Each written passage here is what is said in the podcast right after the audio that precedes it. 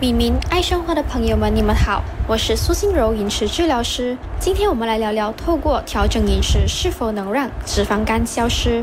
今天的课题我会解释什么是脂肪肝，肝脏的功能，如何检测脂肪肝，引起脂肪肝的原因和脂肪肝的饮食调整。首先，脂肪肝是一种常见的疾病，由肝脏中储存多余的脂肪引起，大多数人都没有任何的症状。也不会对他们造成严重的问题，但在某些情况下，它会导致肝损伤。庆幸的是，脂肪肝是可以通过改善生活方式来预防甚至逆转脂肪肝的。脂肪肝疾病是一种常见的疾病，由肝脏中堆积过多的脂肪而引起的。那健康的肝脏含有少量的脂肪。但是，当脂肪达到了肝脏重量的五至十八千时，就会出现一些问题。在大多数情况下，脂肪肝不会引起任何非常严重的问题，或妨碍您的肝脏正常运作。但对于七至三十八千患有这种疾病的人来说，脂肪肝会随着时间推移而恶化。这是通过三个阶段随之恶化的。第一个阶段，肝脏会发炎肿胀，从而损害肝脏的组织。这个阶段称为脂肪性肝炎，在这阶段，脂肪肝还可以逆转。而第二个阶段呢，也就是肝脏损伤的地方会形成疤痕组织，这个过程称之为纤维化。至于脂肪肝恶化的第三个阶段，在这阶段，广泛的疤痕组织已经取代了健康的组织，而这个时候，肝已经处于在硬化的阶段了。此时就无法逆转脂肪肝了，而替代健康肝组织的硬疤痕组织会减慢肝脏的功能，这也表示肝脏细胞无法再正常运作，只有剩余的健康肝组织能够继续维持日常的身体功能。而在此时，很多肝脏原有的功能都受影响，最终它可以完全阻断肝的功能。肝硬化可导致肝功能衰竭和肝癌。脂肪肝主要被分成两种不同形式的脂肪肝，第一种是酒精性脂肪肝，酒精性脂肪肝是由过量饮酒而引起的；而第二种是非酒精相关性脂肪肝，非酒精相关性脂肪肝与饮酒无关，而是因为肥胖和糖尿病等多种因素导致增加脂肪肝的风险。其实肝脏具备多种功能。第一，通过肝脏产生的胆汁能帮助我们消化含有油脂的食物。第二，肝脏能够为身体储存铁。第三，肝脏能够把我们所吃食物里的营养素都转换为能量。第四，肝脏产生有助于血凝固和伤口愈合的物质。第五，肝脏也能通过制造免疫因子并消除血液中的细菌和毒素来抵抗感染。爱生活节目内容只供参考，不能作为治疗或法律依据。因为喜欢自己的生活才会变好，而不是生活变好了以后才喜欢自己。让我们一起回归生活本质，慢活、乐活，享受生活，爱生活。我是苏心柔饮食治疗师，今天我们来聊聊，透过调整饮食是否能让脂肪肝消失。那患上了脂肪肝会出现什么症状吗？其实，脂肪肝患者在疾病发展为肝硬化之前，通常都没有任何的症状。如果确实有症状，可能这也包括了：第一，腹部右上侧出现腹痛或饱胀感；第二，可能会出现恶心、食欲不振或体重减轻的一些症状；第三，皮肤和眼白可能出现淡黄色。第四，腹部和腿部出现肿胀的情况。第五，经常感觉极度的疲倦。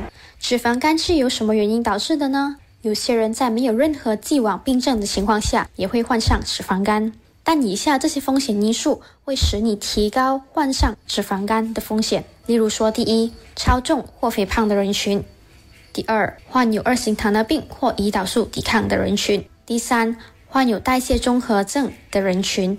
代谢综合症，也就是胰岛素抵抗、高血压、高胆固醇和高甘油三酯水平的人群。那我们应该如何检测自己是否患有脂肪肝呢？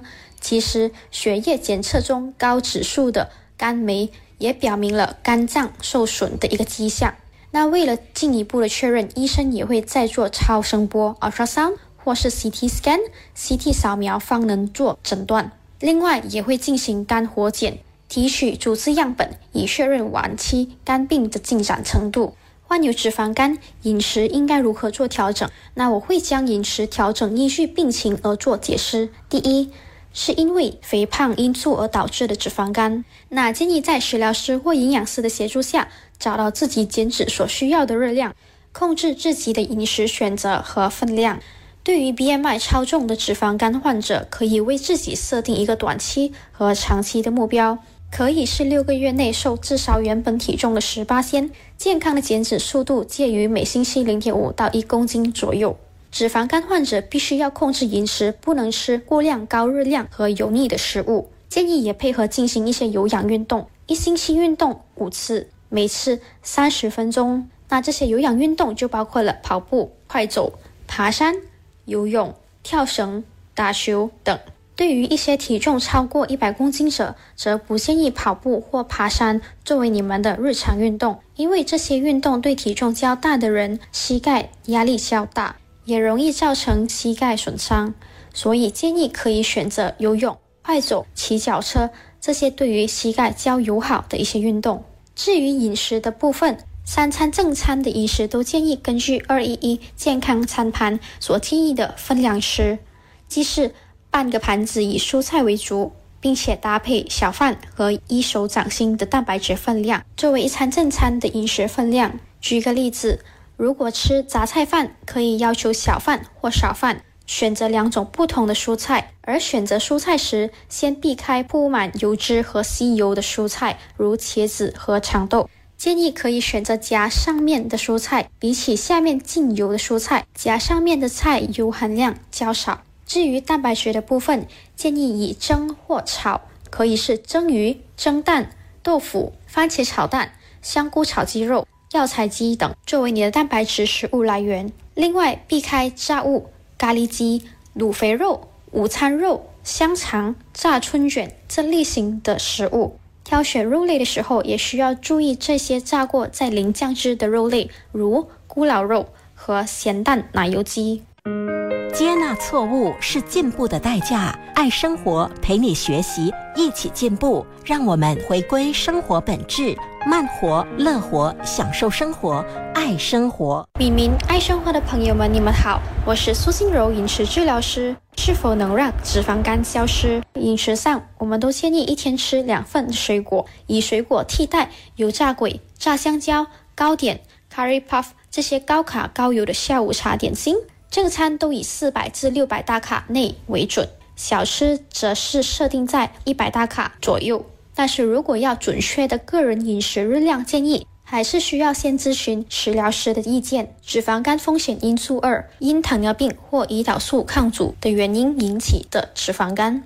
那主要病因是因为高血糖，那我们就需要针对高血糖进行饮食的改善。正餐都建议除了碳水食物以外。也需搭配蛋白质，例如肉类、鱼类、豆腐和蔬菜，方能稳定血糖，并不建议一餐正餐只吃单一的碳水类食物。一个不好的例子，如早餐只吃一包炒米粉，再搭配 g o b i C，或是一包 nasi lemak，再加烧面包，这些食物的碳水比例极高，缺乏蛋白质和缺乏纤维。会引起血糖指数持续的高，同时也会恶化原有的脂肪肝。所以建议早餐可以是这样子的搭配，如半包炒米粉，再加上鸡蛋，再加黄瓜作为纤维的来源。饮食可以选择 gobi or gosong。而第二个例子可以是两片麦面包，再搭配三分之二的金枪鱼，再加生菜、番茄或黄瓜，作为一个健康的三文治。正餐的主食建议选择粗粮为主，或是选择淀粉类蔬菜替代白米饭或面类也行。淀粉类蔬菜包含了南瓜、马铃薯、番薯，而这些都是同时含有碳水和纤维的食物来源。那如果不吃淀粉类蔬菜，想要吃饭或面类也行。每餐正餐控制在于一小碗的分量即可，或是一拳头的分量。其实，除了油脂摄入过量容易造成脂肪肝以外，碳水摄取过量也是其中的原因之一。所以，碳水的分量也需要适量的摄入。吃水果也不建议一次性吃过量。对于高血糖患者，与其吃完正餐后立刻吃水果，我们更建议把水果放在早茶或是下午茶吃，与正餐分开吃。每次吃的分量是八分满小碗的量，这种方式更能稳定血糖的指数。定时用餐也很重要，这可以避免迟吃而导致过饿，而引发下一餐的饮食过量，特别是碳水类的食物摄取过量。含有添加糖分的食物或饮料，也建议能免则免。第三种饮食的调整，则是因高胆固醇或是高血脂因素引起的脂肪肝。这情况的饮食调整建议是选择健康的油脂，避开反式脂肪高的食物，如加工肉制品、煎炸食物、快餐、起酥油做的糕点。另外，含有椰浆的食物，如卡里拉萨、纳西罗曼用椰浆所做的糕点、肥肉，这些都是日常饮食中需要减少吃的一些食物。可以从每星期吃一次改成一个月只吃一次为佳。那如果想吃咖喱，也可以改良食谱，以牛奶或酸奶替代原有的椰浆，这就会是健康版本的咖喱料理了。饮食上可以选择对胆固醇有利的油脂 omega 三，富含 omega 三的食物，除了三文鱼以外，本地鱼如石斑鱼、巴丁鱼、沙丁鱼、金枪鱼、青鱼都是富含 omega 三的一些食物。如果是素食者，可以选择植物性的 omega 三，如亚麻籽。奇亚籽、核桃、亚麻籽油，通过饮食的调整可以降低胆固醇的指数，但是也需要至少三个月的调整才能见效。总而言之，实际上并没有专门针对脂肪肝的药物或是手术，相反，医疗团队会专注于帮助您管理导致病情的因素，从这些风险因素改善你的生活方式和饮食方式，进而改善脂肪肝的状况。